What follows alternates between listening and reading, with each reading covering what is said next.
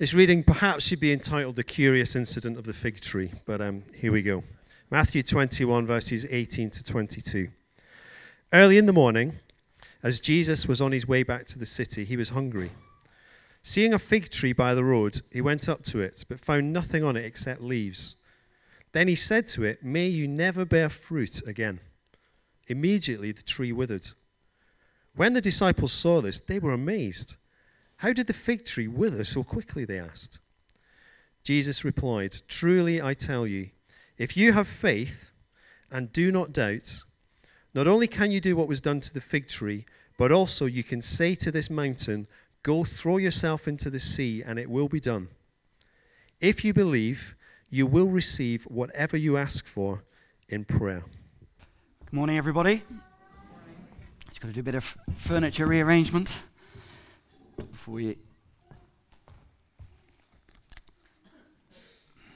Shall we pray as we come to this interesting bit of the Bible? Let's pray together, shall we? Father, we thank you. Thank you that we can hear you speak as we read the Bible. And so we invite you, Holy Spirit, to teach us now. Thank you that you are present here.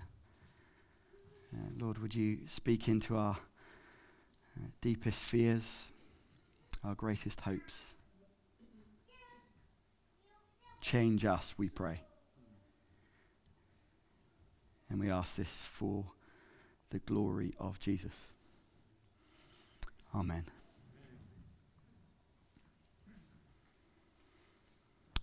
Before this river becomes an ocean, before you throw my heart back on the floor, oh baby, I reconsider my foolish notion. Well, I need someone to hold me, but I'll wait for something more. Yes, I've got to have faith, a faith, a faith.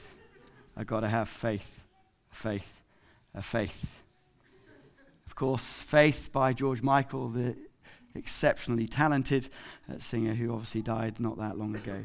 It was one of those songs that formed the backdrop for my kind of childhood.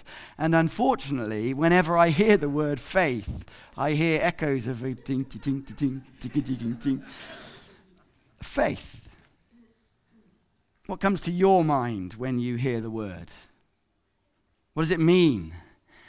And when it comes to praying, what does it mean for you to pray with faith?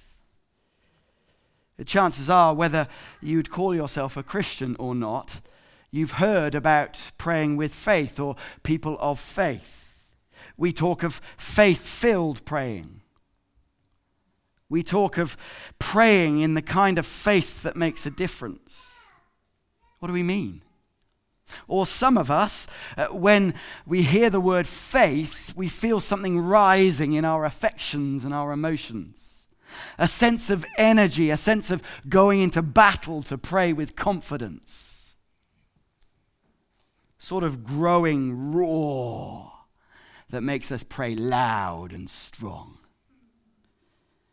Some of us, when we hear the word faith, look around the room and think, I wish I had faith like them, like so-and-so. Or I could never have their sort of faith. As though faith is for other people, and we just sort of muddle on without it or vague sort of hints of it.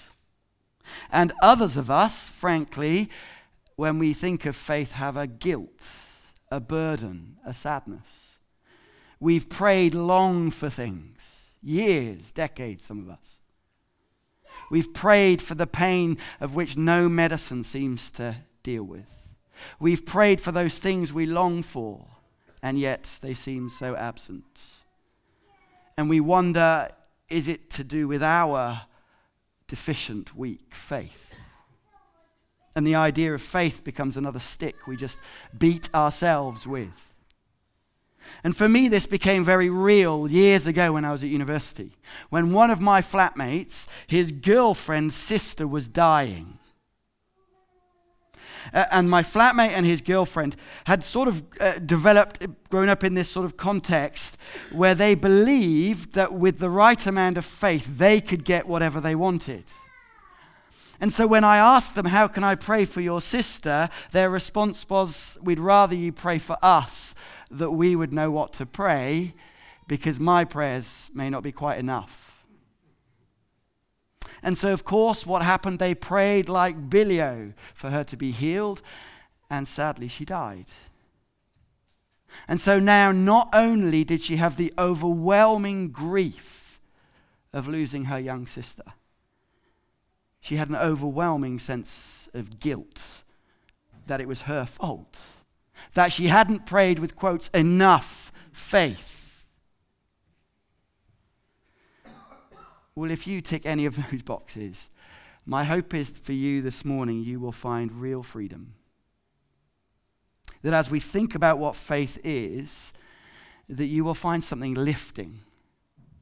Because I genuinely believe that there are some people who will leave this morning freer, with your head held slightly higher, with a sense of joy that you've not known because of the guilt, the burden, the longing. And others of us here this morning, we are not sure whether we'd call ourselves people of faith, but I'm convinced some of us might leave this morning just a little bit different.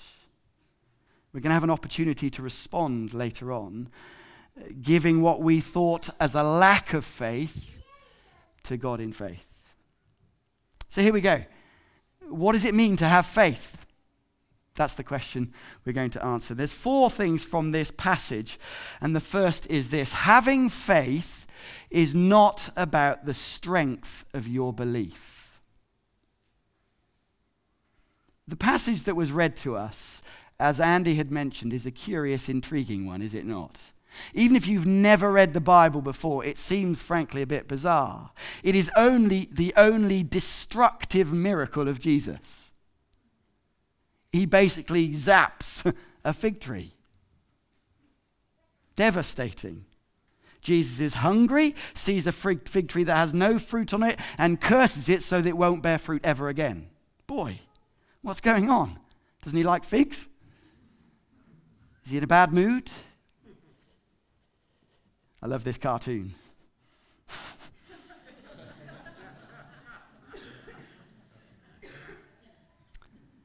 Or, as is so often the case, is there something else going on here?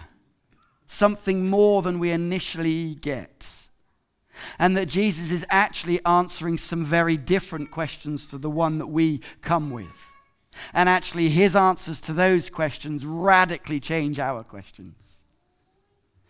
And we'll show that it's not about the strength of our faith at all.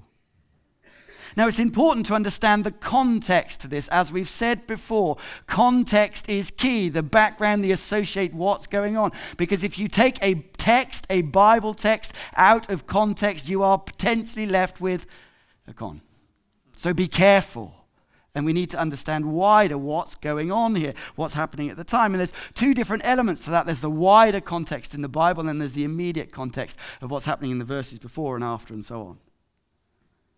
And the wider context is this. Fig trees in the Bible are quite important. All about the fruitlessness of the way they had been doing stuff. So, for example, in the book of Jeremiah, chapter 17, we read this, in which God, through his prophets, speaks to the leaders of the land, those who are the spiritual leaders, supposed to be leading people in their relationship with God. And we read these words. How can you say we are wise, for we have the law of the Lord, when actually the lying pen of the scribes has handled it falsely?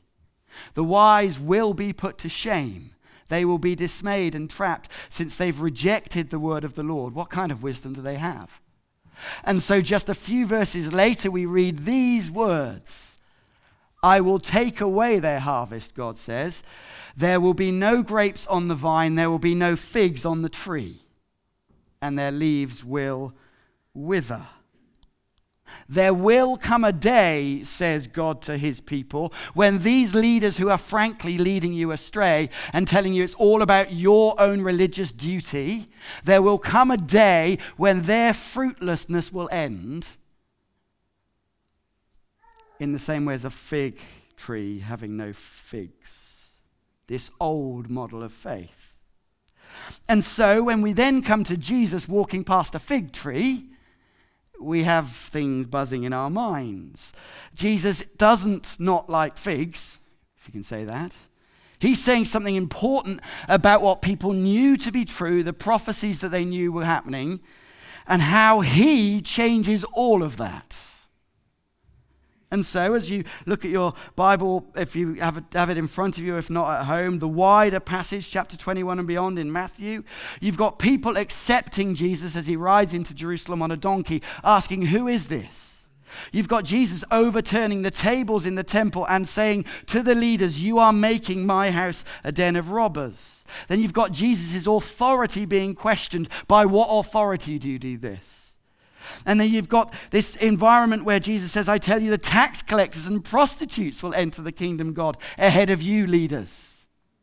And then this amazing passage of a story of a man planting a vineyard, giving it to some farmers who abuse it, sending his representatives into this vineyard that should be fruitful, seeing no fruit. They get rid of the servants, and ultimately he sends his son to try and rescue this vineyard. And what do? Kill him. Do you see what's happening? The fig tree, friends, is all about people being distorted and twisted away from God's rescue mission by the leaders of that day. This passage is not about us at all. It's about Jesus. Jesus is saying the old way of doing things is dead. There's no fruit there. His way is different. And so too for us. The same is true for faith and prayer. It is not the quality of our faith that counts. It's about who our faith is in that counts. Let me give you an illustration with this chair. Now, we can have two imaginary, fictional people who are looking at this chair. Person number one can have real confidence. That chair is going to take my weight. Yep, I've sat on that chair a million times before. Yep, I'm absolutely confident. That's a really good chair. They can even speak it really loudly. Yeah, that chair can take my weight. Person two can be a little bit timid. I'm not really sure whether that chair will take my weight. Frankly, I've never sat down on a chair, not on that one, and I'm not really sure at all. It doesn't look that stable. All my mind and my learning, I just don't know. One seems uber confident, one seems uber unconfident. Faith is none of that. Faith is just doing this. Regardless of how loudly, confidently you sit down, faith is sitting. And of course, the reality is this. Where's the real strength? Well, it's not in the person sitting down at all. It's in the chair. The chair takes the weight, and it's just the person, however confidently or not, who sits in it. Which is why one author wisely says, you are not saved because of the quality of your faith. You're saved because of the object of your faith. And Jesus makes this really clear elsewhere in Matthew's gospel. Look, truly I tell you, if you have faith as small as a mustard seed, you can say to this mountain, move. We've kind of twisted that and said, you can move mountains. And Jesus is saying, you can have tiny faith and do amazing things. It's not about the strength of your faith. Faith is not about sort of manufacturing confidence, giving the impression that we're convinced that something will happen. So we can easily put on a mask, hiding our pain, our longing, our decades of prayer, and think that we've got the deficient faith. Who your faith is in is where the power is. And can I say, for some of us here this morning, this is immensely liberating and can change everything for you. Because even now, God, by his Spirit, may be just lifting away some of that guilt, that burden, to realize it's not about you and your deficient faith. Power is in Christ. And so what then does faith look like? Well, having faith is simply having the confidence to ask. confidence to ask. Look at verse 22 in the passage that was read, Matthew 21. If you believe, you'll receive whatever you ask for in prayer. It's a tricky bit at the end of the passage, that, isn't it? Let's be honest. That is quite interesting words. Many of us who've been Christians for many years look at that and go, gulp. If you believe, you will receive whatever you ask for in prayer. What does Jesus actually mean? And we try and excuse it away with some sort of textual gymnastics. Or maybe something else is going on. In the book of James, we read these words, you do not have because you do not ask God. James is simply saying, you don't get because you don't ask. And for some of us here this morning, faith is simply about rising up to have the courage to ask, literally to have the courage to sit down again. The courage to ask even after decades of asking. And I think this speaks into a huge issue in our culture, and dare I say in British culture, and certainly in my generation. And that's the issue of cynicism. And it's a huge issue.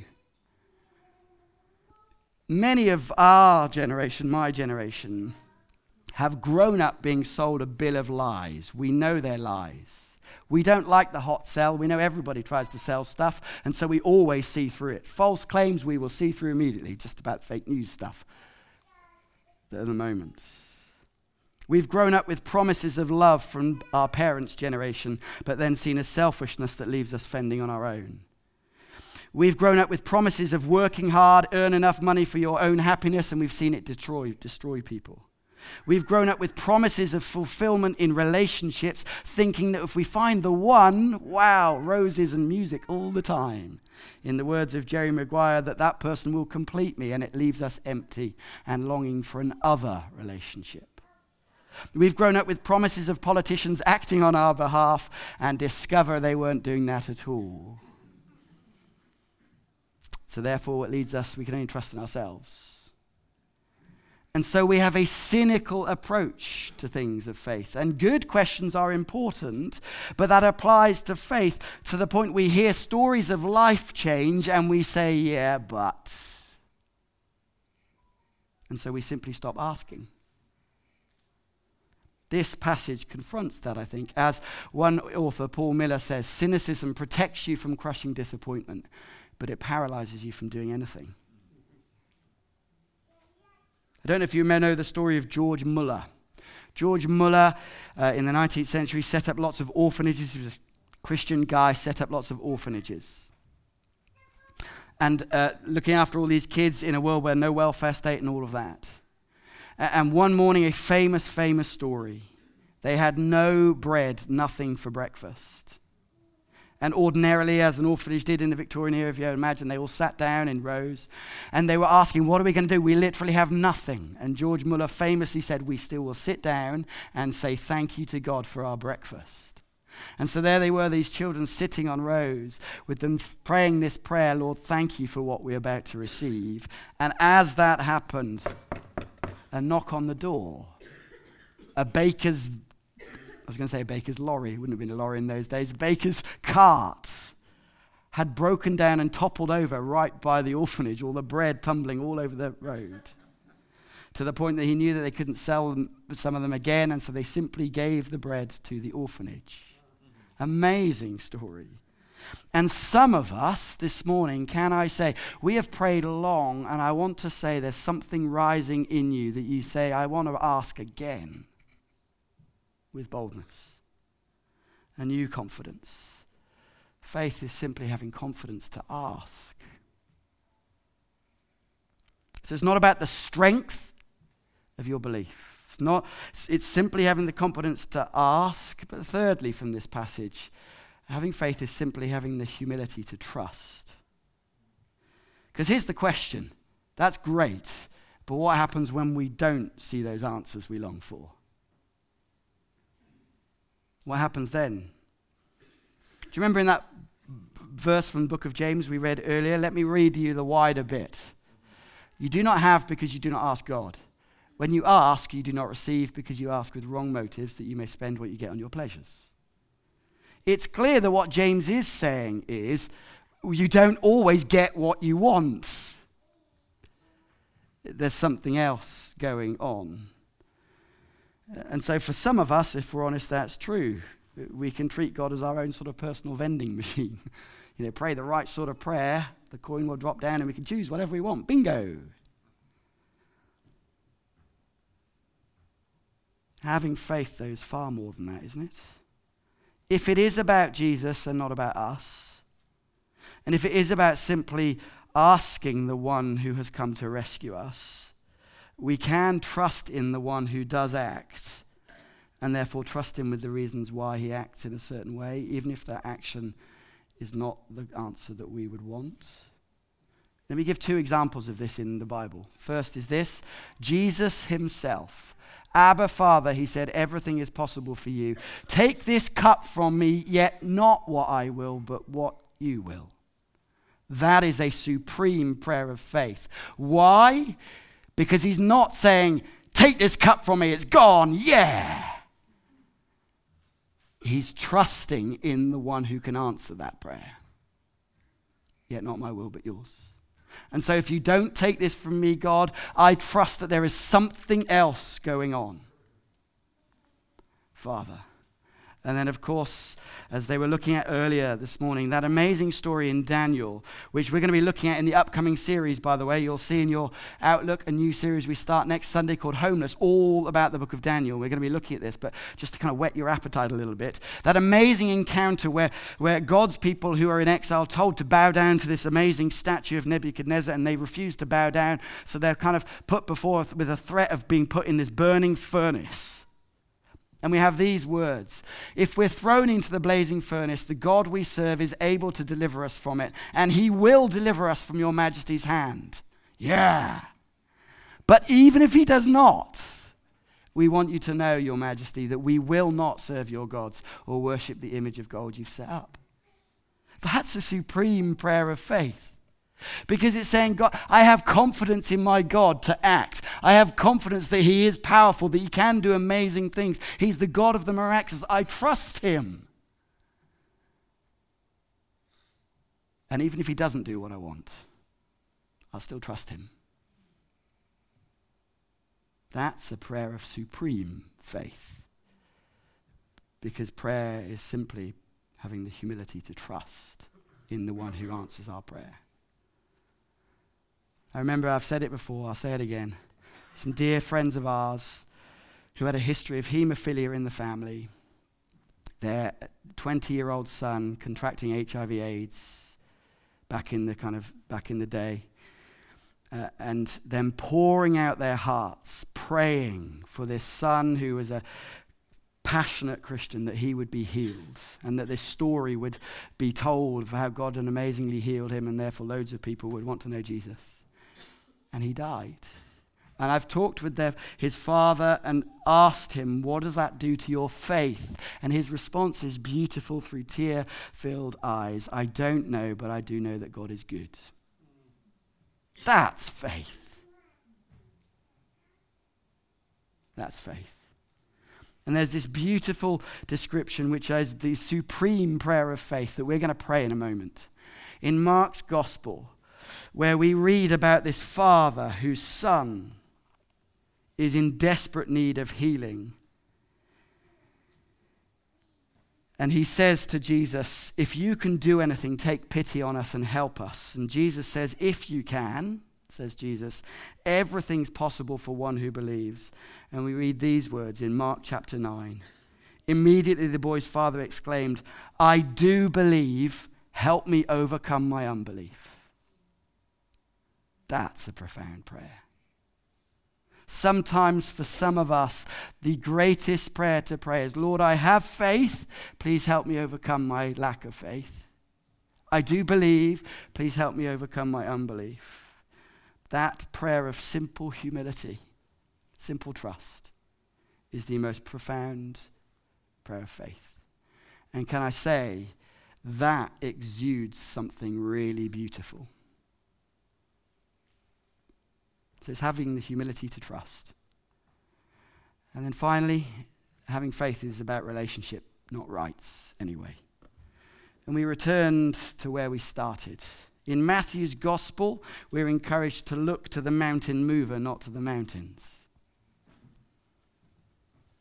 And for some of us, prayer, if we're honest, is about getting God's stuff, not God.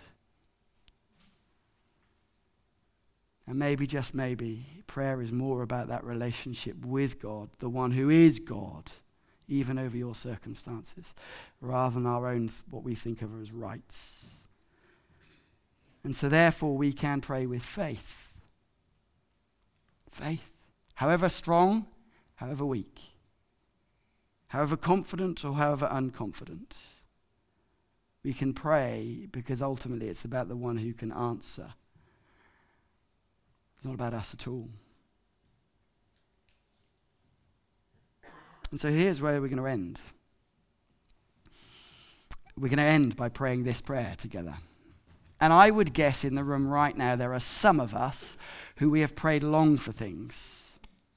And to be honest, some of us have stopped praying because it hurts too much. Or some of us kind of used to pray with passion and vigor, but now it's sort of ebbed away. And this morning we've as it were, felt our chin just slightly lifting with a newfound confidence to ask again. For others of us right now, you come to church and you look at other people's faith and think, I wish. My lack of faith seems so tiny or whatever. And this morning you've been encouraged that actually even faith as tiny as a mustard seed, whether or not you have all the answers, is faith that is profound. And we're going to invite you to pray this: Lord, I do believe, help me overcome my unbelief. And there may be just one or two people this morning who you've come with friends, you wouldn't call yourself a Christian or you're a person of faith. You'd say to friends, I wish I had your faith, but I don't. And even this morning, you've had your mindset slightly shifted, and we're going to invite you to pray that. So can I invite us to stand? Please stand if you're able to. And as the band come up, they're going to start playing, and I'm going to leave those words on the screen. And I want you to, us all to bring something to mind. It may be a circumstance. It may be our own relationship with God. It may be our own kind of just being overwhelmed with stuff.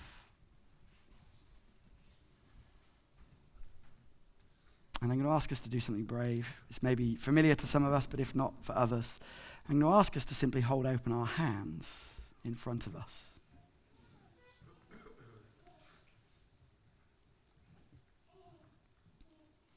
And in that, as it were, a symbolic act, what we're simply doing is saying to God, I'm here for you, Lord.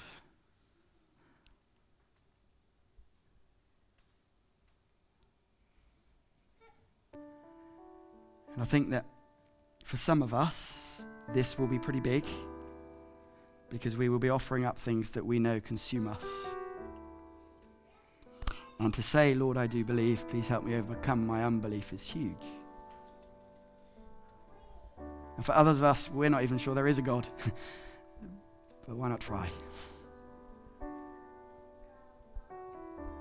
So what we're going to simply do is have a moment, just as the band play, for a few minutes of just peace. And then I'm going to invite us to pray this out loud together 3 times. Will you join me in that? Let's be still as the band play for just a few moments, and then we'll pray this together out loud.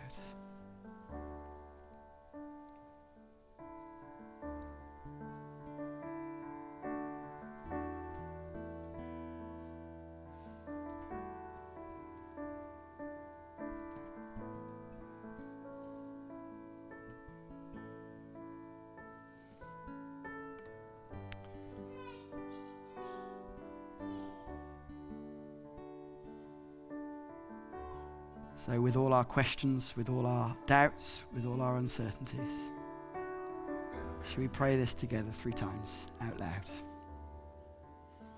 Lord, I do believe. Help me overcome my unbelief. Lord, I do believe. Help me overcome my unbelief. Lord, I do believe. Help me overcome my unbelief.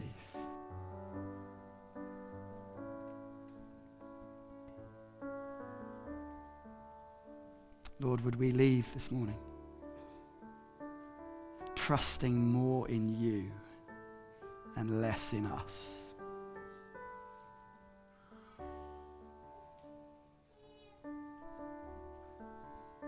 The God who stepped in to rescue us. What amazing love. Thank you, Lord. Amen.